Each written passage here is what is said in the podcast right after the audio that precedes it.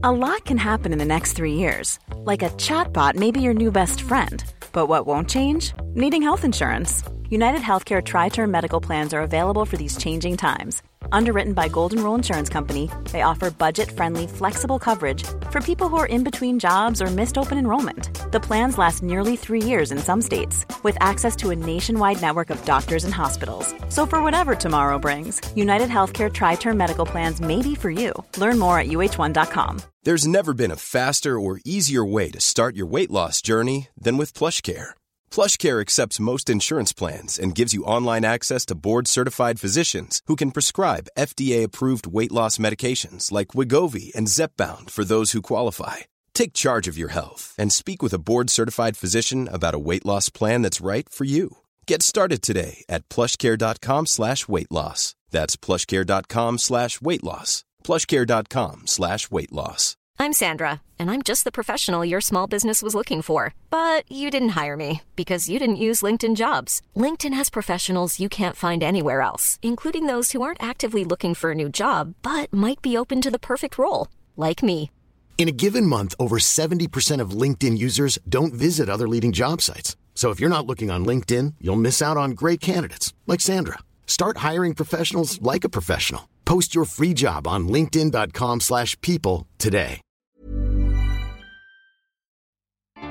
سلام اینجا پادکست معجون فصل چهارم قسمت چهل. معجون یه گوشیدنی خوشمزه است با طعم تاریخ. من مسعود فهیمی تو این پادکست تو هر قسمتش یه روایت تاریخی رو برای شما تعریف می‌کنم. سعیم اینه که به روایت ها دید علمی داشته باشم تاریخ و تلفیقی و عجین شده با موضوعات مختلف براتون تعریف کنم.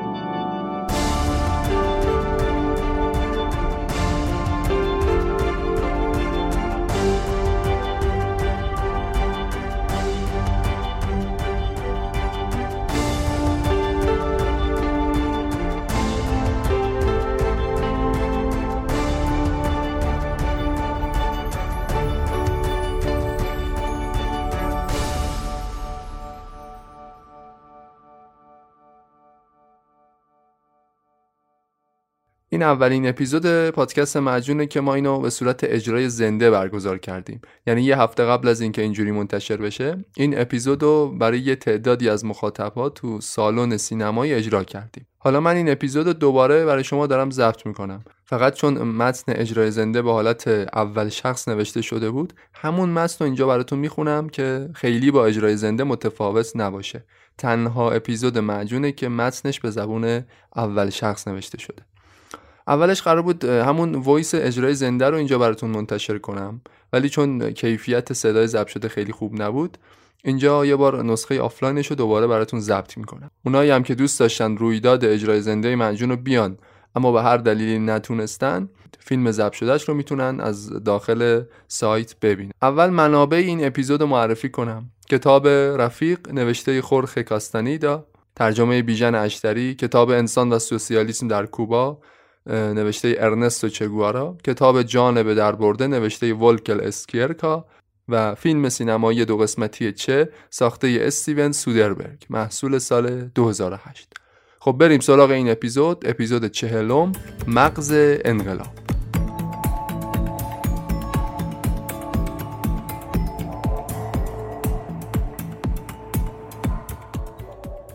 پرنده ای که از مترسک بترسه آخرش از گرسنگی میمیره. من گور کسایی رو دیدم که از ترس جونشون هیچ وقت جرأت نکردن برای حقشون مبارزه کنند. اسم من ارنستوه ارنستو گوارا. همون چه گوارای معروف. دوستای نزدیکم منو چه صدا می‌کنن؟ میگن اسطوره جنگ چریکی شدم. هزاران آدم معترض تو خیابونا عکس و اسم منو رو پلاکاردشون دارن. پستر من رفته رو دیوار خوابگاه های دانشجویی. همون پستری که به عنوان پرفروشترین پستر سال تو تمام دنیا شناخته شد. اما می‌دونی وقتی این اتفاقات افتاد من دیگه زنده نبودم. آدمای زیادی با اسم من کاسبی کردند ولی من از زندگی فقط مبارزه رو دوست داشتم. تو اکثر روزای عمرم تو میدون نبرد بودم. من ارنستو پسر بزرگ خانواده گوارا 14 جوان 1928 به دنیا آمدم تو کشور آرژانتین شهر روساریو. وقتی به دنیا آمدم هیچ کدوم از این عناوین رو نداشتم. پزشک، نویسنده، سیاستمدار، نظریه پرداز، مبارز چریک انقلابی، سرهنگ ارنستو گوارا دلاسورنا سالها قبل از اینکه من به دنیا بیام اجداد پدریم از اسپانیا مهاجرت کرده بودند به آرژانتین. خانواده سرشناسی بودیم. پدر پدر بزرگم تو قرن 18 فرماندار یکی از ایالتهای آرژانتین بود. من توی خانواده نجیب زاده به دنیا آمدم. اما اصلا از خانواده نجیب زادگی رو به ارث نبردم. تنها چیزی که از اجدادم به هم رسید بیماری آسم بود. من از بچگی حملات آسمی داشتم و ازش رنج می بردم براتون جالبه نه؟ بزرگترین چری که مبارز تو قرن اخیر بیماری آسم داشته. نمی‌تونستم راحت نفس بکشم. برعکس مادرم که تبار مکزیکی داشت خیلی هم منو دوست داشت پدرم ولی زیاد تو قید و بند خانواده نبود. سرمایدار ثروتمند بود و خیلی هم راحت طلب بود. به خاطر همین من خیلی نتونستم باهاش ارتباط عاطفی عمیقی برقرار کنم. برعکس مادرم اولین شخصیت تأثیرگذار زندگی من بود. کسی که خیلی بهش وابسته بودم. وقتی که من بچه بودم اصرار مادرم ما همیشه بین مناطق مختلف آرژانتین مسافرت می‌کردیم تا یه جایی پیدا کنیم که آب و هواش برای بیماری تنفسی من مناسب باشه. مادرم همیشه خودش رو سرزنش می‌کرد. چون خیال می‌کرد من بیماری آسمو از اون به بردم. وقتی دبیرستانم تموم شد به توصیه مادرم سلیا رفتم تو رشته مهندسی مشغول تحصیل شدم. اما اصلا به رشته تحصیلیم علاقه ای نداشتم. نیمه کاره ولش کردم. رفتم بوینس آیرس پایتخت آرژانتین تو رشته پزشکی مشغول تحصیل شدم. پزشکی رو خیلی دوست داشتم. نمره های بالا می گرفتم تو دانشگاه. چون احساس می کردم تو این رشته میشه به مردم کمک بیشتری کرد. درست خانوادمون پولدار بودن. اما من اصلا زندگی لوکس و لاکچری رو دوست نداشتم. همیشه قصه آدمای ضعیف رو میخوردم. همیشه دوست داشتم تجربه های جدید کسب کنم. به ماجراجویی و سفر خیلی علاقه داشتم. برای همین حتی عشق و علاقه شدیدم به دوست دخترم چچنا هم حتی باعث نشد که تو آرژانتین بمونم. موتورسیکلت رو برداشتم با یکی از دوستام زدیم به دل جاده. اولین سفر شگفتانگیز عمرم بود. سفر دور آمریکای لاتین با موتورسیکلت. یه کتاب معروف هم با همین اسم منتشر شده خاطرات سفر با موتورسیکلت. تو این سفر طولانی چیزای جدید خیلی زیادی یاد گرفتم. تجربه های جدیدی به هم اضافه شد. ما تو این سفر پرماجرا پنج تا کشور رو از نزدیک دیدیم. شیلی، برزیل، پرو، ونزوئلا و حتی یه سری تا میامی آمریکا هم رفتیم. البته اون چیزی که بعدا معروف شد به سفر با موتورسیکلت عملا بدون موتورسیکلت بود. چون موتورمون همون اول راه که رفته بودیم شیلی همونجا خراب شد. تو این سفر متوجه شدم مردم کشورهای دیگه وضعیت زندگیشون خیلی بدتر از مردم آرژانتینه. مردم کشورهای دیگه یا آمریکای لاتین به مراتب از آرژانتینیا فقیرترن. تو مسافرت هم اصلا دنبال خوشگذرونی نبودم. می‌رفتم محله های فقیرنشین به فقرا کمک می‌کردم. تو همون حس و حال جوونی فکر می‌کردم باید برای بشریت یه کاری انجام بدم. بعدن که برگشتم آرژانتین دیگه آدم موندن نبودم. به اصرار مادرم تحصیلاتم و تو رشته پزشکی به انتها رسوندم. سال 53 فارغ و تحصیل شدم و تو جولای همون سال آرژانتین رو برای همیشه ترک کردم. ذهنم پر از افکار مشوش بود. یه پزشک کم تجربه یه جوون ماجراجو یه گردشگر کنجکاو. آسایشی رو که تو آرژانتین می‌تونستم داشته باشم جوابگوی دقدقه های من نبود. برای همین خانواده و محل زندگیمو تو 25 سالگی رها کردم. اول رفتم به کشور بولیوی بعدش هم چند تا کشور دیگر رو هم دیدم. کاستاریکا، پاناما، گواتمالا. از گواتمالا خوشم اومد. گواتمالا اون زمان یک کشور سه میلیون نفری بود مردمش به شدت فقیر. اکثر جمعیتش هم سرخپوست بودند اونجا با یه نویسنده کمونیست آشنا شدم که از کشور پرو می اومد یه دختر زیبای پرویی به نام هیلدا. هیلدا گادیا هیلدا چند وقت بعد اولین همسرم شد.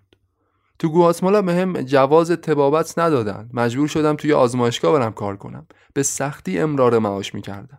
از غذا اون زمان دولت تو گواتمالا دست چپگراها بود. منم اولین بار به وسیله هیلدا با چپهای کمونیست تو گواتمالا آشنا شدم. ایدولوژی کمونیست برام خیلی جالب بود. دولت چپگرا تو گواتمالا سعی می‌کرد به وضعیت مردم فقیر رسیدگی کنه. من همچین چیزی رو اولین بار بود که از نزدیک می‌دیدم. تو خاطراتم نوشتم که گواتمالا یکی از دموکراتیک ترین کشورهای آمریکای لاتینه. اما اونجا یه اتفاق خیلی بد افتاد. قولی رو که من کل عمرم و صرف مبارزه باش کردم اولین بار تو همون گواتمالا باش آشنا شدم. قولی به نام امپریالیزم. رژیم توسعه طلب بین الملل ایالات متحده آمریکا. دولت چپگرای گواتمالا تو جوان 54 سقوط کرد. اونم فقط به خاطر یک کودتا. کودتایی که من معتقدم آمریکایی‌ها اونو سازماندهی کردند تو قرن بیستم کشور تو قرن بیستم کشورهای دیگه هم بودن که دولتاشون سر ضدیت با سیاست های آمریکا رو داشتن. برای همین CIA این دولت ها رو با کودتا سرنگون کرد.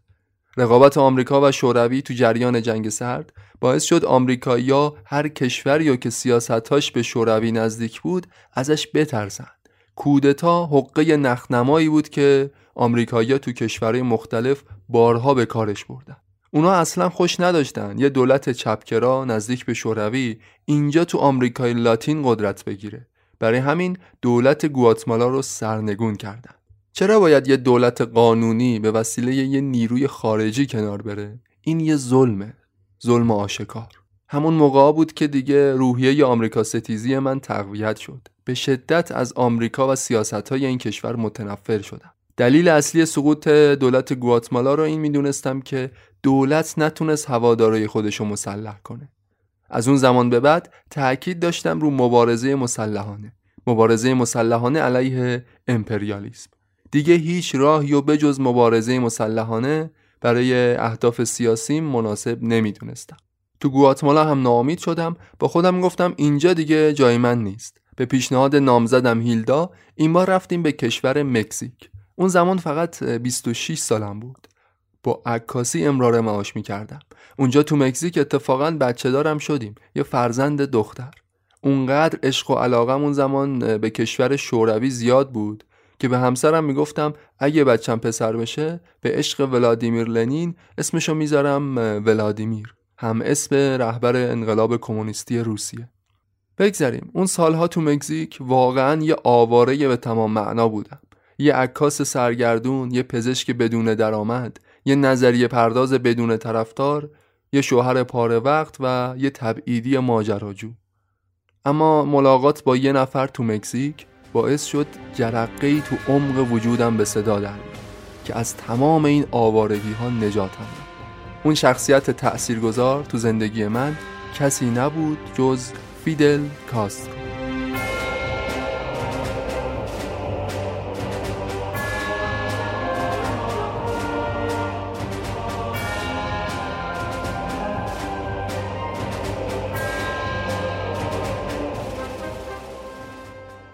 فیدل اون زمان خودش هم یه انقلابی آواره بود. شهرتی رو که امروز داره اون موقع هنوز بهش نرسیده بود. اومده بود از کوبا به مکزیک در واقع فرار کرده بود. فیدل کوبایی بود و تو کشور کوبا می‌خواست یه انقلاب چریکی راه بندازه. اون زمان تو کوبا یه رژیم دیکتاتوری وجود داشت وابسته به آمریکا. فیدل و رفقاش سال 1955 یه جنبشی راه انداخته بودن می‌خواستن با جنگ چریکی رژیم کوبا رو سرنگون کنن. فیدل هم دقیقا مثل من آمریکا ستیز بود. با سرمایداری و امپریالیسم مخالفت می‌کرد. عقایدش به شدت رادیکال بود و چپگرایانه. ما دو نفر از لحاظ ایدئولوژیک خیلی به همدیگه نزدیک بودیم. اما اون زمان انقلاب فیدل کاسترو تو کوبا هنوز کارساز نشده بود. فرار کرده بود اومده بود مکزیک. تو مکزیک داشت با گروهش جنبش انقلابی خودشون رو دوباره بازسازی می‌کرد که برگرده کوبا.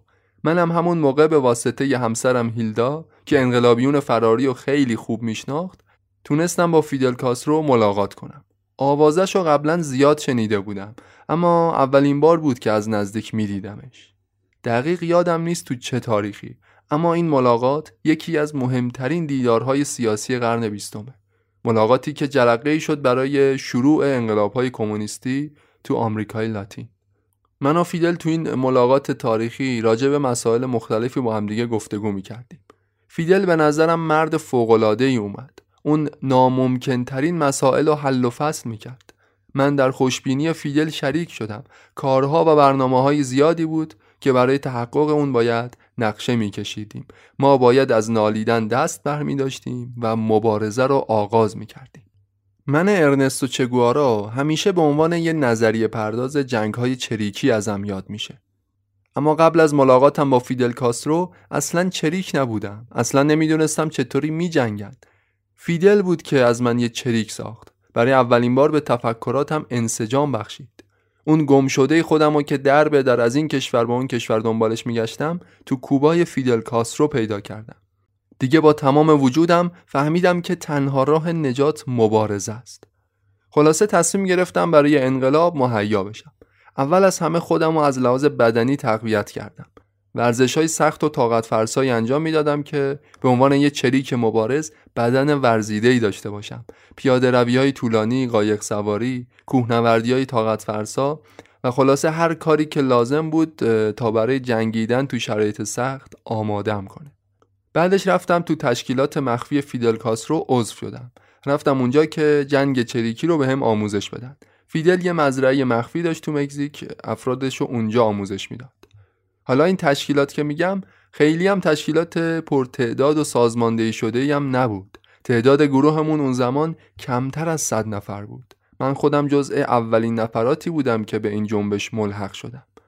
آموزش های چریکی رو اولین بار همینجا بود که یاد گرفتم. تو همون مزرعه مخفی فیدل کاسترو تو مکزیک. تو تمرینات همیشه جزء بهترینا بودم و همیشه بالاترین نمره ها رو می‌گرفتم. همون موقع افراد فیدل به من یه لقبی رو دادن که دیگه تا آخر عمر با همین لقب معروف شدم. چه؟ چه تو زبون آرژانتینی یعنی رفیق. افراد فیدل به سبک کمونیستای قدیمی عادت داشتن همدیگر رو با پیشوند رفیق صدا بزنند. به من می‌گفتن چگوارا یعنی رفیق گوارا. به همین اسمم تا آخر عمر معروف شدم. نهایتا من و فیدل به همراه اعضای گروهمون سوار یک کشتی زوار در رفته شدیم به نام کشتی گرانما. رفتیم به سمت کوبا. همون بعد به ورودمون به کوبا نیروهای حکومتی با همون درگیر شدن. اولین نبرد انقلابی خودم و همونجا تجربه کردم. اتفاقا تو همین اولین نبرد از ناحیه گردن زخمی شدم. من به عنوان پزشک تو گروه بودم اما بیشتر از همه می جنگیدم نبرد سختی بود. تعداد دشمن خیلی از ما بیشتر بود. تعداد خیلی کمی تونستیم از این نبرد جون سالم به در ببریم. خلاصه اونایی که جون سالم به در بردیم هر طوری که بود خودمون رسوندیم به کوهستان سیرا مایسترا. جایی که از اولش هم قرار بود بریم همونجا. یه جایی بود که برای جنگ چریکی خیلی مناسب بود. از لحاظ نظامی موقعیت استراتژیک که خیلی نابی داشت. دشمن به راحتی نمی‌تونست اونجا بهش نفوذ کنه. کوهستان سیرا مایسرا شد پناهگاه افراد فیدل مرکز انقلاب کوبا. خبرش همه جا پیچید که آره افراد فیدل کاسترو رفتن تو کوهستان سیرا مایسترا. فیدل آدم سرشناسی بود. بین مردم کوبا خیلی محبوبیت داشت. خیلی از مردم روستاهای اطراف می اومدن کوهستان که فیدل رو از نزدیک ببینن. حتی یه سریاشون به ارتش شورشی ملحق می شدن. ارتش شورشی اسمی بود که فیدل کاسترو روی افرادش گذاشته بود. خلاصه سرتون رو درد نیارم. حوادث انقلاب کوبا رو نمی‌خوام جز به جز تعریف کنم. بعد از اینکه گروهمون مستقر شد تو کوبا سعی کردم از لحاظ تئوری هم خودم رو تقویت کنم. تاریخ و جغرافیای کوبا رو مطالعه کردم کتاب اندیشمندان کمونیست رو میخوندم حتی زبان روسی و زبان فرانسوی رو هم دست و پا شکسته یاد گرفتم. اون زمان هنوز فقط پزشک گروه بودم. اما چون از لحاظ نظامی هم مهارت زیادی داشتم فیدل منو گذاشت مسئول این که افراد تازه وارد گروه رو بهشون آموزش بدم اما من واقعا فراتر از یه پزشک و فراتر از یه مدرس بودم. من می‌خواستم به سمت فرماندهی برسم. فیدل به هم اعتماد داشت. توانایی و استعداد منم دیده بود. برای همین فرماندهی یه بخشی از ارتش شورشی رو به من سپرد. ارتش شورشی به فرماندهی چگوارا تو اغلب نبردهایی که داشتیم موفقیت های بزرگی به دست آوردیم. اون دسته از شریکایی که فرماندهشون من بودم تعدادمون زیاد نبود. اما می‌رفتیم به نواحی اطراف کوهستان پادگانهای ارتش رو بهشون حمله می‌کردیم و تو اغلب مواردم موفق می‌شدیم. با اینکه افراد من از لحاظ تعداد و مهارت سطحشون خیلی پایین بود اما تو اکثر نبردها دشمن رو فراری می‌دادیم. کلی تلفات می‌زدیم بهشون با کلی غنیمت جنگی برمیگشتیم به کوهستان.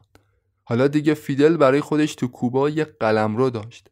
منم به عنوان یه فرمانده بالیاقت روز به روز معروفتر می شدم. هم تو کوبا و هم تو سراسر سر آمریکای لاتین. طرفداران می‌گفتن چگوارا واقعا مرد می‌دونه. تو اکثر نبردها مجروح می شدم چون از همه جلوتر می رفتم و جلوتر از همه می جنگیدم. هیچ وقت به نیروهام نمی گفتم برید جلو بجنگید. می گفتم دنبال من بیایید و مبارزه کنید. یه استراتژیست واقعی بودم تو میدون نبرد. قدرت سازماندهی فوق‌العاده ای داشتم. انقلابیون کوبایی استراتژیشون بیشتر بزندرویی بود اما من برای اولین بار این استراتژی رو عوض کردم به جای بزندرو می‌گفتم برای تحکیم موضع بهتر بجنگ. از جنگیدن دنبال یه فایده و دستاورد بودم نه اینکه صرفا به دشمن یه ضربه ای بزنم. یادتون نره دارم در مورد کسی حرف می‌زنم که از بیماری آسم رنج می‌برد. هیجان و استرس باعث تشدید حملات آسمی میشه اما جنگیدن سبک زندگی من بود.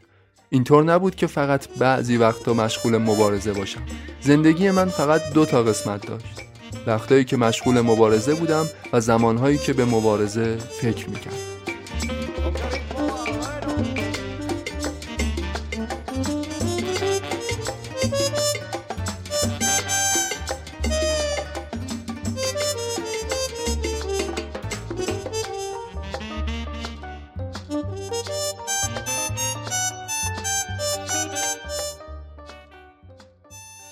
کم کم دیگه داشتم خودم رو به عنوان شخصیت دوم انقلاب به همه معرفی می‌کردم. اسم چگوارا همیشه بعد از اسم فیدل کاسترو می اومد حتی کاریزمای من از فیدل کاسترو داشت بیشترم می‌شد. تو حمله سرنوشت سازی که می 58 ارتش کوبا به سمت کوهستان سیرا مایسترا تدارک دیده بود ما تونستیم پیروزی خیره کننده ای به دست بیاریم. البته این پیروزی رو بیشتر مدیون نبوغ فیدل کاسترو بودیم. این نبرد 76 روز طول کشید. تعدادمون کمتر از هزار نفر بود و افراد دشمن تعدادشون بیشتر از ده برابر ما. توی جنگ چریکی تونستیم ارتش ده هزار نفری رو در هم بکوبیم. بیشتر از هزار نفر بهشون تلفات زدیم و حدود 400 نفر هم اسیر گرفتیم. این پیروزی بزرگ کار رژیم کوبا را یکسره کرد.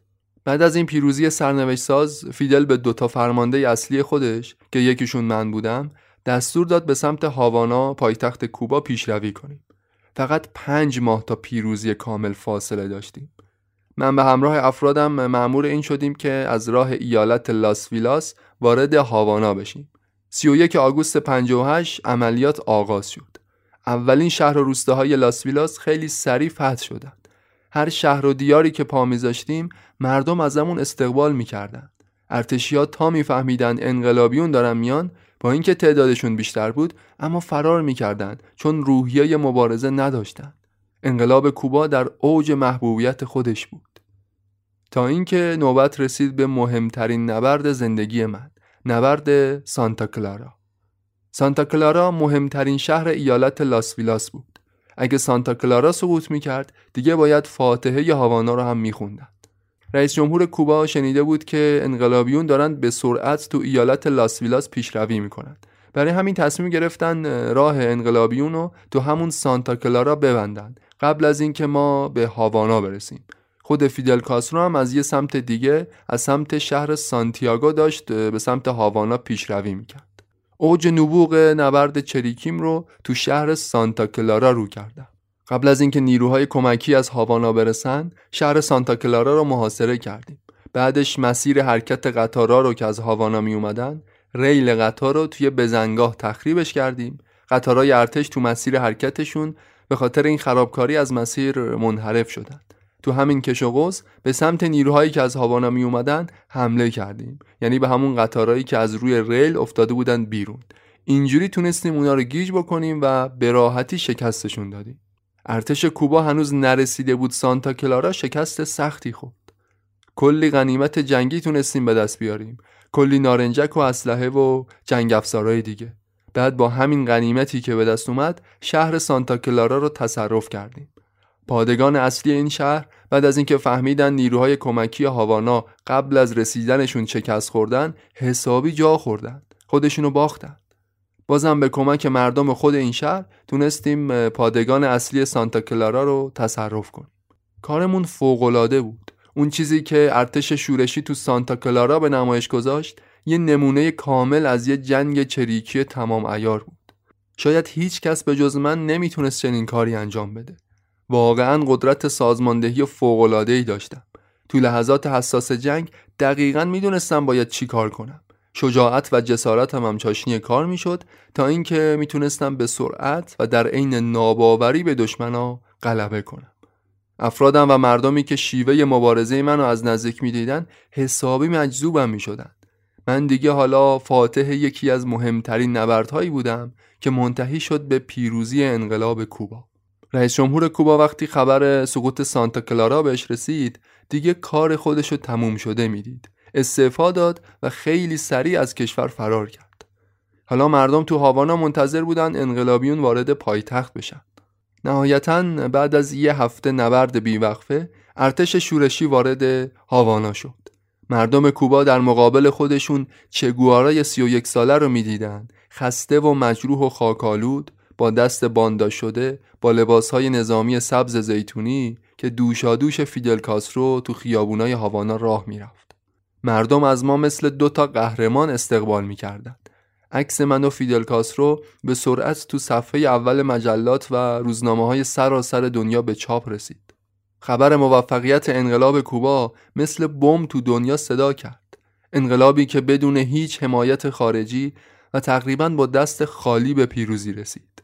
من و فیدل مهمترین نمادهای این انقلاب بودیم. برای اولین بار تو آمریکای لاتین تونستیم یک کشور را از زیر سلطه ایالات متحده خارج کنیم. و البته از لحاظ جغرافیایی نزدیکترین حکومت آمریکا ستیز و به مرزهای خود آمریکا تشکیل دادیم. حالا یه چیز جالب براتون بگم. تو سانتا کلارا وقتی پیروز شدیم یکی از دوستان بهم گفت که تبریک میگم انقلاب به پیروزی رسید. بهش گفتم نه اشتباه نکن ما فقط جنگ بردیم انقلاب تازه شروع شده.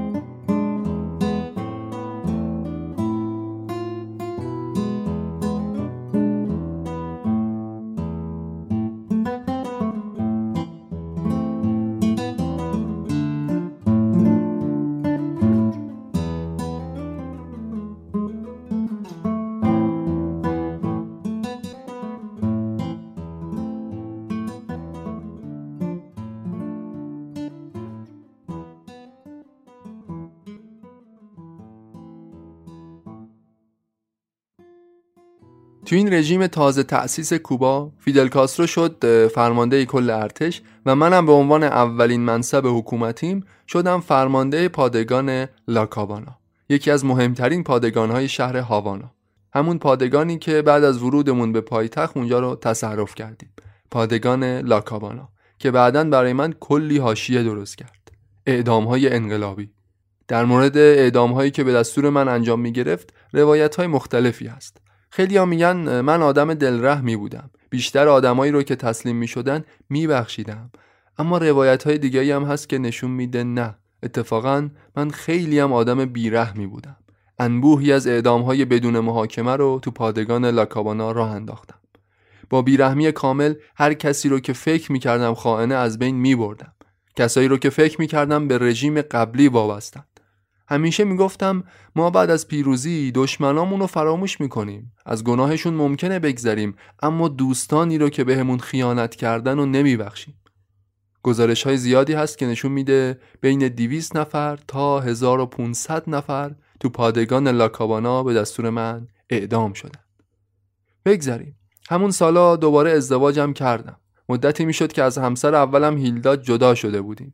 به یکی از همرزمانم که تو نبرد سانتا کلارا هم کنارم بود علاقه من شدم و با همدیگه ازدواج کردیم. یه دختر کوبایی به نام آلیدا مارچ من و آلیدا بعدها صاحب چهار تا فرزند شدیم. دو تا دختر و دو تا پسر. تا آخر عمر دیگه فقط با آلیدا زندگی کردم. ما واقعا عاشق همدیگه بودیم. از کارهای دیگه هم بگم. حتما در مورد من شنیدید که ارنستو چگوارا نویسنده هم بوده. معروفترین کتابم رو تو همین سالها نوشتم. کتاب جنگ چریکی یا جنگ انقلابی که به سرعت معروف شد.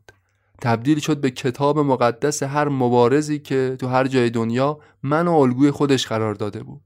بعدش هم که حدود 4 5 ماه بعد به دستور فیدل کاسترو مأمور این شدم که به همراه یک گروه دیگه بریم به کشورهای مختلف دنیا به عنوان سفیر جدید حکومت کوبا. با سیاستمدارای کشورهای دیگه ملاقات کنم تعامل و همکاری این رژیم جدید رو به دنیا اعلام کنم مأموریتی که بیشتر از یک سال طول کشید همون کاری که من عاشقش بودم سفر تو این سفر طولانی رفتم به اندونزی، یوگسلاوی، مصر، ژاپن، هندوستان، کشورهای قاره آفریقا. رئیس جمهور اندونزی سوکارنو را دیدم. قبلش هم با جمال عبدالناصر تو مصر ملاقات کردم. اتفاقا این شخصیت ها استقبال گرمی هم داشتن ازم. شاید براتون جالب باشه که من تو همه این دیدارهای سیاسی تا آخر عمر هیچ وقت اون یونیفرم نظامی رو در نیاوردم. همون لباس نظامی سبز زیتونی با پوتین های نظامی جایی که همه با کت و شلوار و کراوات می اومدن من مثل یه چریک مبارز ظاهر می شدم با سیگار کوبایی گوشه لبم که یه جورایی برند من و فیدل کاسترو شده بود اینجوری نشون می‌دادم بیشتر از اینکه یه دیپلمات باشم بیشتر از اینکه یه سیاستمدار باشم یه چریک مبارزم. خلاصه بعد از اینکه برگشتم به هاوانا سپتامبر 1959 به عنوان رئیس بانک مرکزی کوبا منصوب شدم. این اولین منصب حکومتیم بود که مربوط می‌شد به حوزه اقتصاد. در واقع مهمترین پست اقتصادی کشور رو سپرده بودن به من. انتصابم من به عنوان رئیس بانک مرکزی قصه جالبی داره. فیدل کاسترو یه بار توی جلسه گفت رفقا اینجا کی از اقتصاد سررشته داره؟ کی اکونومیسته؟ منم بلا فاصله دستم و بالا گرفتم. گفتم من. بعدم فهمیدم که اون روز حرفای فیدل رو درست متوجه نشده بودم. فکر کردم فیدل گفته کی کمونیسته در صورتی که اون گفته بود کی اکونومیسته یعنی کی اقتصاد سرش میشه.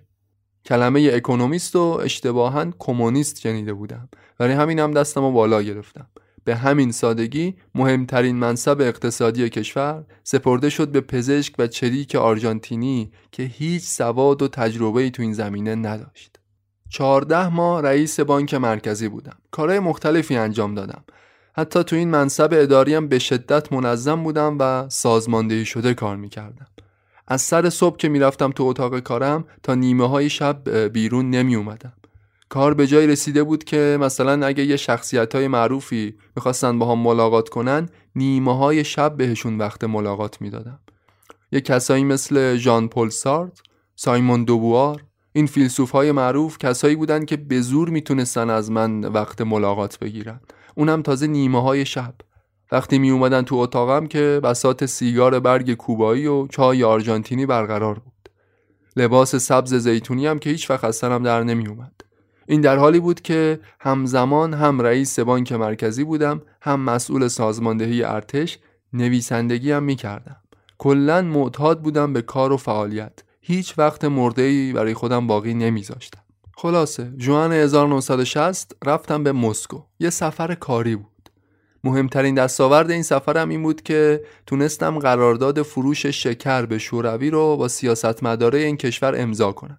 این قرارداد اقتصاد کوبا رو متحول می‌کرد. چون آمریکا به عنوان بزرگترین خریدار شکر کوبا مدتها بود که ما رو تحریم کرده بود. اقتصاد کوبا هم که کلا وابسته بود به صادرات شکر.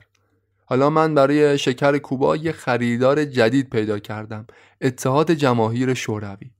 من اولین دیپلماتی بودم که توسعه روابط کوبا با شوروی رو پایه‌گذاری کردم. به همین خاطر بعضی وقتا به عنوان معمار روابط مسکو هاوانا ازم یاد می‌کنن. کوبا از اون به بعد دیگه به عنوان غربی ترین متحد شوروی شناخته می‌شد. همون عاملی که ترس و وحشت آمریکایی‌ها رو برانگیخته کرد. اینجا تو کوبا جایی که فقط پنجاه مایل با ایالت فلوریدا فاصله داشت ما از لحاظ جغرافیایی نزدیکترین دشمن آمریکایی‌ها بودیم. دو ماه بعد مجله تایم تصویر روی جلدش رو اختصاص داده بود به من. از من چگوارا به عنوان مغز انقلاب یاد می‌کرد. مغز انقلاب لقبی بود که مجله تایم به من داده بود. به فیدل کاسترو هم می‌گفتن قلب انقلاب. مخالفای رژیم کوبا برای جنازه من 20 هزار دلار جایزه نقدی گذاشته بودند. دیگه اسم و عکس منو تو هر محفل سیاسی می‌شد پیدا کرد. تیتر اول خبرها شده بودم.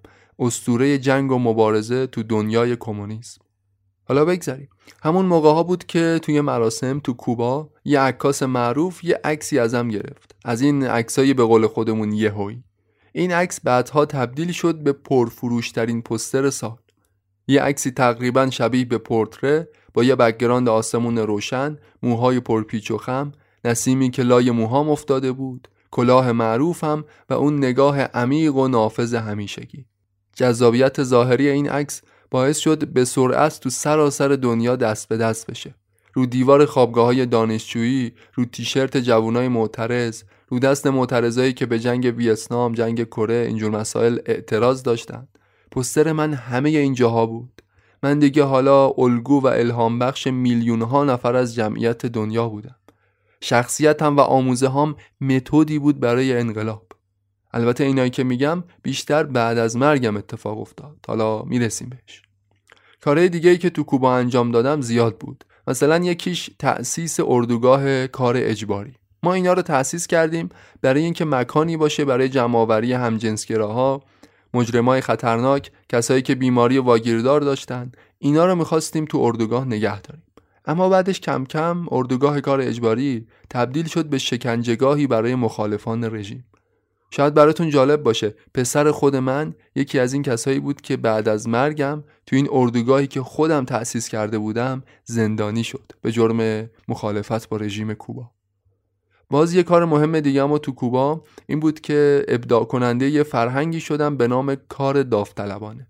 چی کار می‌کردیم؟ مثلا می اومدیم برای فقرا، نیازمندا مدرسه می ساختیم، خونه می ساختیم بدون اینکه دستمزدی بگیریم من خودم اولین نفری بودم که آستین بالا زدم مشغول کارگری شدم مثل یه آدم عادی بدون اینکه حقوقی بگیرم دوربین خبرنگارا نشون می‌داد که رئیس بانک مرکزی چطور داره مثل یک کارگر برای مردم کار می‌کنه. به مردم می‌گفتم اگه تو هم دلت برای آدمای ضعیف میسوزه بدون که رفیق من هستی. مردم زیادی به خاطر کاریزمای من ازم تقلید کردند. اونا مثل من مشغول کار داوطلبانه شدن.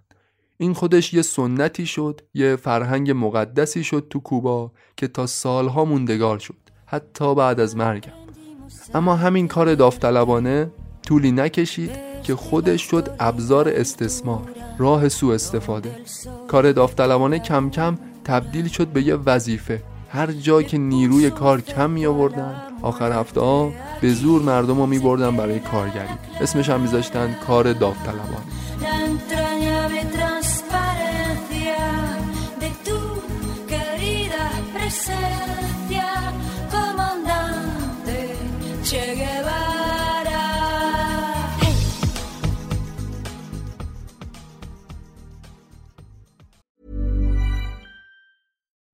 Is a furniture company known for timeless design and thoughtful construction and free shipping, and that extends to their outdoor collection. Their outdoor furniture is built to withstand the elements, featuring rust-proof stainless steel hardware, weather-ready teak, and quick-dry foam cushions. For Memorial Day, get 15% off your Burrow purchase at burrow.com slash ACAST and up to 25% off outdoor. That's up to 25% off outdoor furniture at burrow.com slash ACAST. I'm Sandra, and I'm just the professional your small business was looking for. But you didn't hire me because you didn't use LinkedIn jobs. LinkedIn has professionals you can't find anywhere else, including those who aren't actively looking for a new job but might be open to the perfect role, like me. In a given month, over 70% of LinkedIn users don't visit other leading job sites. So if you're not looking on LinkedIn, you'll miss out on great candidates like Sandra. Start hiring professionals like a professional. Post your free job on linkedin.com/people today. فوریه 61 به عنوان وزیر صنایع کوبا منصوب شدم. آخرین پست حکومتی مغز انقلاب. اون زمان دیگه فقط به یه چیز بیشتر فکر نمی کردم صادر کردن انقلاب کوبا همه می دونستن که من مرد سیاست نیستم آدم حکومت کردن نیستم وضعیت نابسامان اقتصاد مملکتم این قضیه رو به خوبی نشون می‌داد من مرد مبارزه و انقلاب بودم نه مرد سیاست و اقتصاد با وجود همه این مسائل دوتایی با فیدل کاسترو تو این فکر بودیم که انقلاب کوبا رو صادر کنیم. یعنی بقیه کشورهای آمریکای لاتین و حتی کشورهای دیگه دنیا رو تحریک کنیم به انقلاب. یه جریان سیاسی ضد آمریکا رو می‌خواستیم تو سراسر دنیا راه بندازیم. به قیومیت شوروی. ما می‌خواستیم لیدر و محرک هر جنبش انقلابی باشیم که تو آمریکای لاتین به جریان میافتاد. تو تئوری های مارکسیسم به این حرکت میگن فوکو فوکوی انقلاب. ما می‌خواستیم فوکوی انقلاب باشیم تو آمریکای لاتین و قاره آفریقا یعنی هسته اولیه مرکزی و محرک انقلاب. خب واضحه که سیاستمدارای آمریکایی از این هدفمون خبر داشتن. می‌دونستن که تو سر من و فیدل چی میگذره. خیلی هم ازش میترسیدن. آمریکای لاتین اون زمان حیاط خلوت بلوک غرب بود. رقبای شوروی تو جنگ سرد اصلا دلشون نمی‌خواست آمریکای جنوبی هم مثل اروپای شرقی بره زیر یوغ کمونیسم. پس اومدن چیکار کردن؟ در مقابل نظریه فوکو که ما می‌خواستیم راه بندازیم اومدن یه برنامه ای راه انداختن به نام ائتلاف برای پیشرفت. تو همه کشورهای آمریکای لاتین به واسطه ابزار رسانه به واسطه نفوذی که تو ساختار سیاسی این کشورها داشتن یه ترس و واهمه ای انداختن به جونشون که آره چه نشستید که کمونیسم داره قاره شما را تصاحب می‌کنه.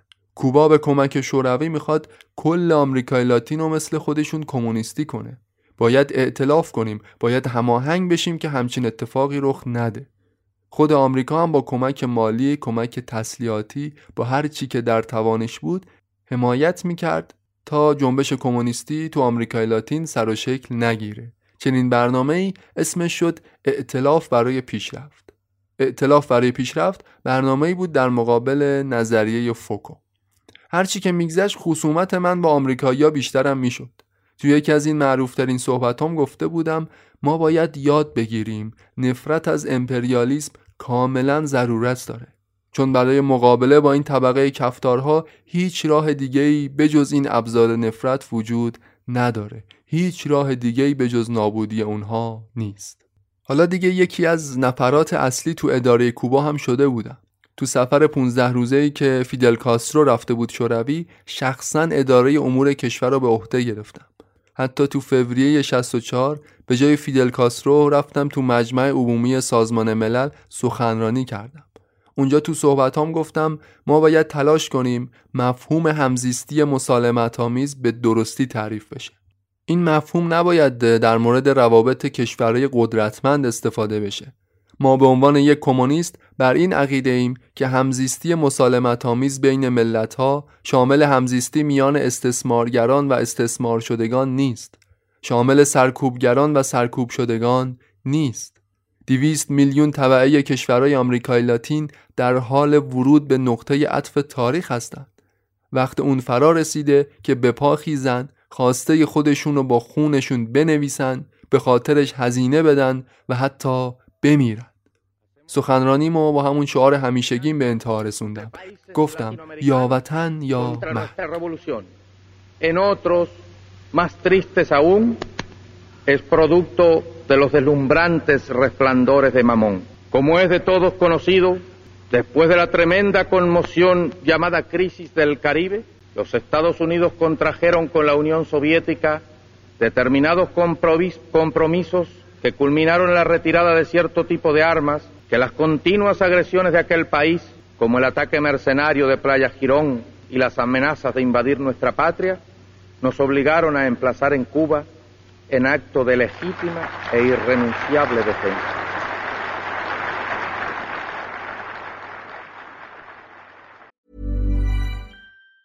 Hi, I'm Daniel, founder of Pretty Litter. Did you know cats tend to hide symptoms of sickness and pain? I learned this the hard way after losing my cat, Gingy. So I created Pretty Litter, a health monitoring litter that helps detect early signs of illness by changing colors, saving you money and potentially your cat's life. Pretty Litter is veterinarian developed, and it's the easiest way to keep tabs on your fur baby's health right at home. Go to prettylitter.com and use code ACAST for 20% off your first order and a free cat toy. Terms and conditions apply. See site for details. Planning for your next trip?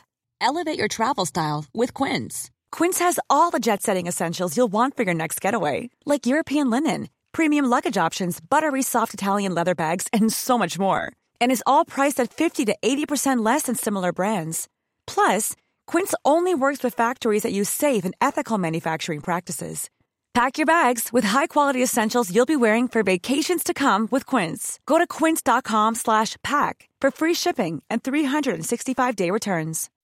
When you make decisions for your company, you look for the no-brainers. If you have a lot of mailing to do, stamps.com is the ultimate no-brainer. Use the Stamps.com mobile app to mail everything you need to keep your business running with up to 89% off USPS and UPS. Make the same no brainer decision as over 1 million other businesses with Stamps.com. Use code PROGRAM for a special offer. That's Stamps.com code PROGRAM. از طرف دیگه یه سری اتفاقاتی افتاده بود که نسبت به کشور محبوبم یعنی شوروی هم ناامید شدم. تو قضیه معروف به بحران کارائیب شوروی قرار بود تسلیحات هسته‌ایشو مستقر کنه تو کوبا اما بعدش زیر فشارهای آمریکا جا زد این قضیه باعث شد نظرم در مورد اتحاد شوروی کلا متحول بشه. معتقد بودم شوروی با این کارش به آرمان کمونیسم خیانت کرده. دیگه رفتم سراغ همون برنامه قبلی خودم پروژه فوکو. یعنی تحریک جنبش های چریکی علیه آمریکا تو جاهای مختلف دنیا. با یه روحیه خستگی ناپذیر سراسر قاره آمریکا و قاره آفریقا رو بررسی می کردیم دنبال این بودم که یه جبهه جدید مبارزه علیه آمریکا تأسیس کنم. رفتم کنگو، الجزایر، آنگولا. سعی می کردم به انقلابیون این کشورها کمک کنم. از طرفی هنوز وزیر صنایع کوبا هم بودم اما تو زمینه اقتصادی هیچ دستاوردی نتونستم داشته باشم. هر روزی که میگذشت از صحنه سیاست و اقتصاد کوبا بیشتر به حاشیه می‌رفتم. کوبا تو دهه 60 مشکلات اقتصادی عدیده ای داشت. تحریم های اقتصادی هم که مزید بر علت شدند. اون برنامه های بلند پروازانه اقتصادی که تو سرم بود اصلا به واقعیت نزدیک نشد. دیگه برای همه از جمله خودم ثابت شده بود که چگوارا مرد انقلابه نه مرد اقتصاد. برای همین تصمیم گرفتم کوبا رو برای همیشه ترک کنم. من و فیدل کاسترو از همون اولش تو مکزیک یه قول و قراری با هم دیگه داشتیم. این که من بتونم هر وقت دلم خواست ازش جدا بشم. کوبا رو برای همیشه ترک کنم. معتقد بودم که یه انقلابی باید همیشه اونجایی باشه که بیشتر بهش نیاز دارد. احساس می‌کردم تو کوبا دیگه به حضور من نیازی نیست. یه نامه خداحافظی برای فیدل نوشتم که در واقع همون نامه استعفا بود. بعدش هم تو آوریل 65 کوبا رو برای همیشه ترک کردم. حتی همسرم نمی‌دونست کجا می‌خوام برم. هیچ کس نمی‌دونست من کجام بجز فیدل کاسترو. البته فیدل رفتن منو همون اولش علنی نکرد. کسی نمی‌دونست من کوبا رو ترک کردم. فکر می‌کردن مثل همیشه معمولیت کاری رفتم. تا اینکه دیگه غیبتم خیلی طولانی شد. از مارس 65 به بعد دیگه هیچ وقت تو انظار عمومی و جلسات رسمی حاضر نبودم. تا اینکه اکتبر 65 رسید و قرار بود اعضای کمیته جدید حزب کمونیست اعلام بشه. و خب اسم من ارنستو چگوارا نمی‌تونست یکی از این اسامی نباشه. اینجا بود که فیدل مجبور شد به همه بگه که ارنستو چگوارا برای همیشه از کوبا رفته. اون نامه خداحافظی رو که برای فیدل نوشته بودم یه بخشایی از اون نامه رو برای مردم خوند. من توی این نامه از تمام مناصب حکومتی استعفا دادم. وزارت صنایع فرماندهی ارتش حتی از شهروندی کوبا هم چشم‌پوشی کردم. تو این نامه خطاب به فیدل کاسترو اینجوری نوشته بودم. احساس می‌کنم وظیفه‌مو در مورد اونچه که منو به انقلاب کوبا مربوط می‌کرد به انجام رسوندم. فیدل من با تو و با مردم تو که مردم منم هستن وداع می‌کنم. به این ترتیب استعفای خودم و از عضویت در حزب وزارت صنایع درجه فرماندهی و شهروندی کوبا اعلام می‌کنم. سایر ملل دنیا نیازمند خدمات من هستند من می‌تونم کارهایی رو انجام بدم که تو به خاطر مسئولیتت به عنوان رهبر کوبا قادر به انجام اون نیستی. زمان جدایی ما فرا رسیده. اگر مرگم در جای دیگری رقم خورد آخرین دل مشغولی من این مردم و مخصوصا تو هستی.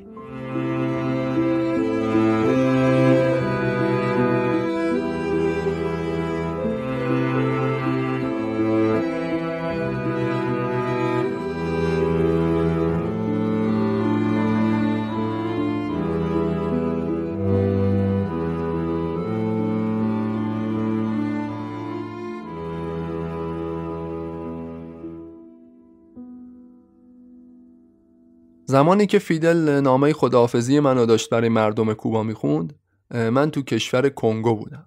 تا پایان سال 65 همونجا تو کنگو داشتم میجنگیدم. البته حضورم تو کنگو هیچ وقت علنی نشد. من با هویت جعلی و با چهره مبدل تو کنگو می جنگیدم این اطلاعاتیه که بعدا لورم. خلاصه بعد از شکست انقلابیون تو کنگو بعدش رفتم تانزانیا بعدش چکسلواکی. در مورد مقصد نهاییم کاملا مردد بودم. کجای دنیا می‌تونستم تئوری فوکو رو در پیش بگیرم؟ تو کدوم کشور می‌تونستم یه جنبش انقلابی جدید راه بندازم؟ خودم تصمیم داشتم برم به زادگاه هم آرژانتین اما نظر فیدل یک کشور دیگه بود بولیوی. یک کشور فقیر آمریکای لاتین که تقریبا تو مرکز قاره بود. یه جایی که از لحاظ جغرافیایی برای نبرد چریکی کاملا مناسب بود. پر از جنگل و کوهستان از لحاظ فرهنگی هم نزدیکی زیادی با کوبا داشت و می‌تونست گزینه مناسبی برای انجام مأموریت ما باشه. من و فیدل مرتب با همدیگه مکاتبات مخفی داشتیم. نهایتا فیدل تونست منو قانع کنه که برم به بولیوی. گفتش یه سری چریک آموزش دیده برام میفرسته بولیوی که به هم کمک کنن جنبش چریکی رو راه بندازم. حتی به هم گفت حزب کمونیست بولیوی آماده است با همون همکاری کنه. نیروی مبارز و تسلیحات در اختیارمون قرار میده. اون زمانی هیچ جنبش یا انقلابی تو بولیوی در جریان نبود. حکومت این کشور وابسته بود به آمریکا. برنامه من فیدل این بود که یه جنبش چریکی تو بولیوی راه بندازیم که از اونجا سرایت کنه به کشورهای دیگه. همون نظریه فوکو که توضیح دادم. خلاصه تصمیم بر این شد که برم به بولیوی. قبل از اینکه برم بولیوی دوباره یه سری هم به کوبا زدم. یه جوری که کسی متوجه حضورم نشه. با همون گریم سنگین با همون هویت جعلی رفتم به دیدن زن و بچم خودم و دوست چگوارا معرفی کردم. با همون هویت جعلی با خانوادم شام خوردم لغمه دهن بچه هم گذاشتم. بدون اینکه اونا بدونن کسی که داره بهشون غذا میده خود چگواراست نه دوست پدرشون. گریم داشتم و خودم و دوست چگوارا معرفی کردم. برای آخرین بار به دیدن فیدلم رفتم. بعدش دیگه واقعا برای همیشه کوبا رو ترک کردم. دقیقا می‌شد 23 اکتبر 1966 یعنی بیشتر از یک سال بعد از اون زمانی که رسما استعفا داده بودم. وقتی که وارد بولیوی شدم فقط 38 سالم بود. در حالی که نسبت به سال قبلش بیشتر از 18 کیلو از وزن بدنم از دست داده بودم. به خاطر فشار کاری و مبارزه سنگین تو کنگو و جاهای دیگه. اون چند ماه ابتدای ورودم به بولیوی درست مثل آغاز انقلاب کوبا هسته اولیه گروه های چریکی رو تو جنگل های بولیوی تشکیل دادیم به کمک نیروهایی که فیدل کاسترو برام فرستاده بود و کمک مالی که از کوبا می اومد. فیدل حتی به تمام رؤسای احزاب کمونیست تو سراسر آمریکای لاتین مخفیانه دستور داده بود که از جنبش بولیوی حمایت کنند. جنبش چریکی تو بولیوی از مارس 1967 آغاز شد با حمله به پادگانهای ارتش. اما از همون ابتدا متوجه شدم اینجا همه چی با انقلاب کوبا فرق می‌کنه.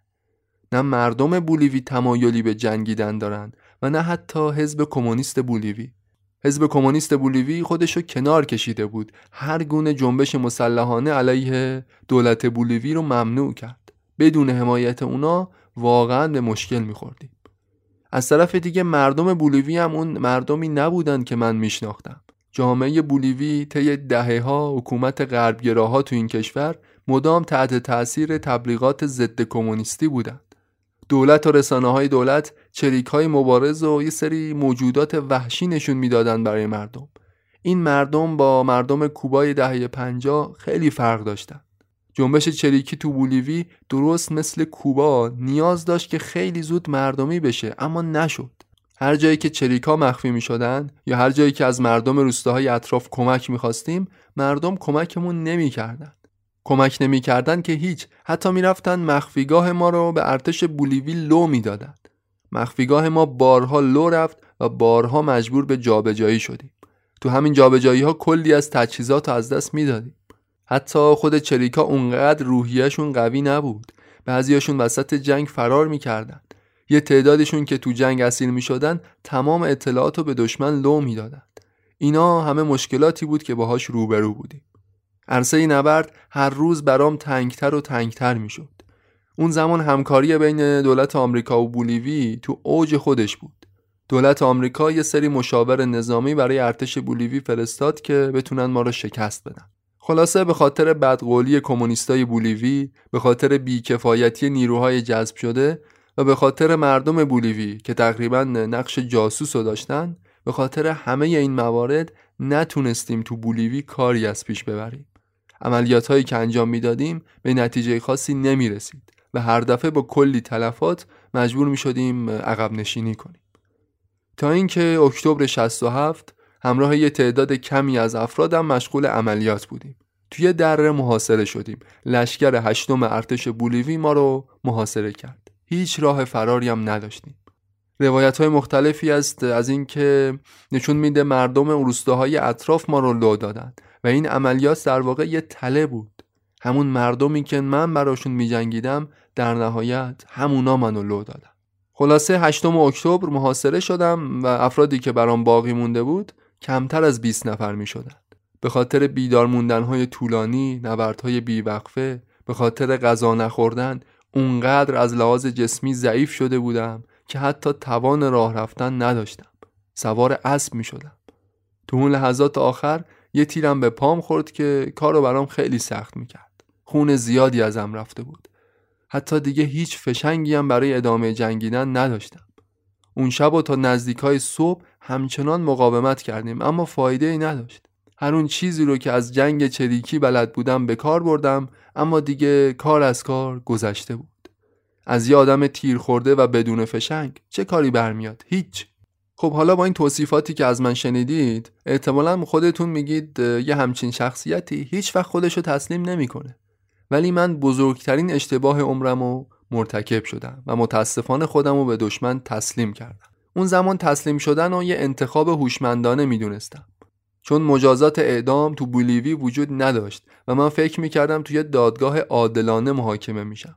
اون دم آخری که سربازای ارتش بولیوی به چند متری من رسیدن لوله تفنگشون رو گرفته بودن سمتم ولی من به نشونه تسلیم دستم و بالا گرفتم.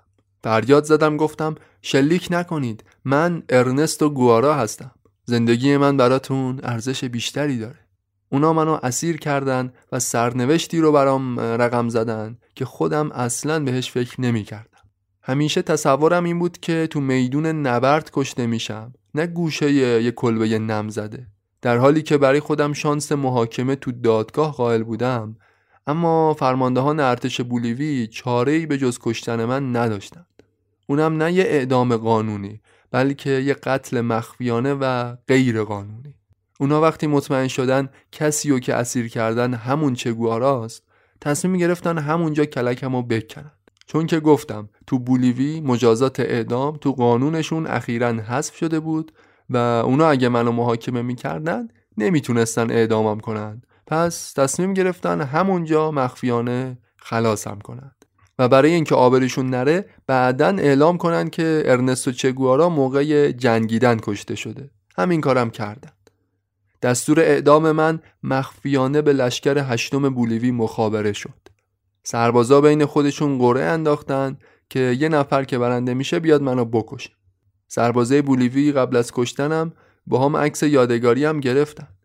یکیشون ازم پرسید با این جسارتت دنبال جاودانگی هستی؟ گفتم نه من به جاودانگی انقلاب فکر می‌کنم.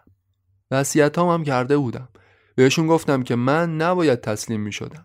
به فیدل بگید این شکست به معنای پایان انقلاب نیست. به همسرم بگید این ماجرا رو فراموش کنه و دوباره ازدواج کنه. افتخار کشتنم رسیده بود به فردی به نام صدفان ماریو تران. ماریا اومد تو اتاق که منو بکشه. اولش تردید داشت. من مستقیم تو چشاش نگاه می‌کردم. بهش گفتم زود باش شلیک کن. اون دستور داشت به سر و صورت من شلیک نکنه. چون که جنازم بعدا قابل شناسایی باشه. شیش تا گلوله تو بدنم خالی کرد. جنازه منو ظهر نهم اکتبر بستن به یه هلیکوپتر بردن تو رخشوی یه بیمارستانی همون نزدیکا اونجا شستنش. همونجا روی سکوی رخشوی بیمارستان اون بدن خسته از سالها مبارزه رو لخت کردن. سینه ای رو که سالها از آسم رنج می برد مقابل دوربین خبرنگارا اوریان کردن. با دستشون سرم و بالا گرفتن تا همه این شکار مرده رو ببینن. اونجا بود که این چهره مسیحایی من خودشو نمایان کرد. دوربین خبرنگارا صحنه ای رو ثبت کرد که لحظه زایش یک حماسه بود. حماسه ای که دهه ها پابرجا موند. فقط کشته شدن هم می‌تونست به زندگی معنا ببخشه. هیچ زندگی دیگه ای نمی‌تونست روح زمانه خودشو اینطوری به تصرف در بیاره که من با مردنم به چنگ آوردم. هزاران مردم معترض تو جاهای مختلف دنیا برای اعتراض به قتل من تو خیابونات تظاهرات کردن پراگ، بوداپست، پاریس، برلین، ویتنام و حتی خود آمریکا. مرگ من در یک کلام نمادین بود. من آینه نسلی شدم که می‌خواست تمام رؤیاهاشو در مقابل خودش ببین به قول یه نویسنده معروف تو اون دوره ها می‌گفت چه گوارا نمرده. با این تأثیری که من می‌بینم اون بسیار هم زنده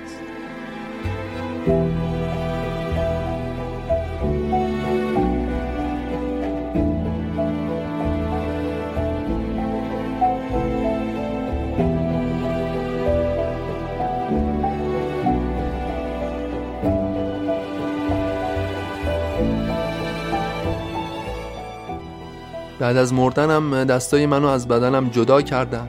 گذاشتن تو محلول فرمالین که سالم بمونه. دستامو فرستادن آرژانتین برای انگشت‌نگاری و تایید هویت. بعدا مامورای فیدل کاسترو دستای منو مخفیانه دزدیدن آوردن هاوانا. فیدل می‌خواست دستای منو براش یک مقبره درست کنه اما خانوادم باهاش مخالفت کردن فیدل کاسترو به خاطر مرگ من تو کوبا سه روز عزای عمومی اعلام کرد. تو سخنرانی مراسم بزرگ داشتم که یه میلیون نفر جمع شده بودن گفتش که اگه بخوایم توضیح بدیم که دوست داریم نسلهای بعدی ما چطور باشن در یک کلام می‌تونیم بگیم دقیقا مثل چگوارا بدون هیچ لکهی در رفتار و کردار. جنازه منو بعد از بریدن دستام مخفیانه دفن کردن همه جا اعلام کردن که جنازه چه رو سوزوندیم. اما سه دهه بعد خیلی اتفاقی محل دفن جسدم لو رفت. جولای 1997 بقایای جسدم رو با تشریفات کامل منتقل کردن به کوبا. تو شهر سانتا کلارا یه مقبره برام درست کردن و همونجا جسدم رو دفن کردن یه دفترچه شعرم از من پیدا شد شعرهایی که خودم گفته بودم. بعدا این اشعار به زبونهای مختلف دنیا ترجمه شد. یه دونش رو می‌خوام براتون بخونم. می توانستم شاعری باشم. ولگرد قمارخانه های بوینس آیرس. محفل نشین خواب و زن اما تا کی؟ از امروز گفتن و برای مردم سرودن دشوار است و ما می‌خواهیم از اندوه آدمی بگوییم و از قفلتی عظیم که آزادی را از شما رو بوده است. می توانستم شاعری باشم بیدرد خودپسند که بر ستم دیدگان ترس خورده حکومت می کند می‌دانم گلوله را با کلمه می نویسند اما وقتی که از کلمات شقی ترین گلوله ها را می سازند چاره چریکی چون من چیست؟ کلمات راهگشای آدمی است و ما نیز سرانجام بر سر معنای زندگی متحد خواهیم شد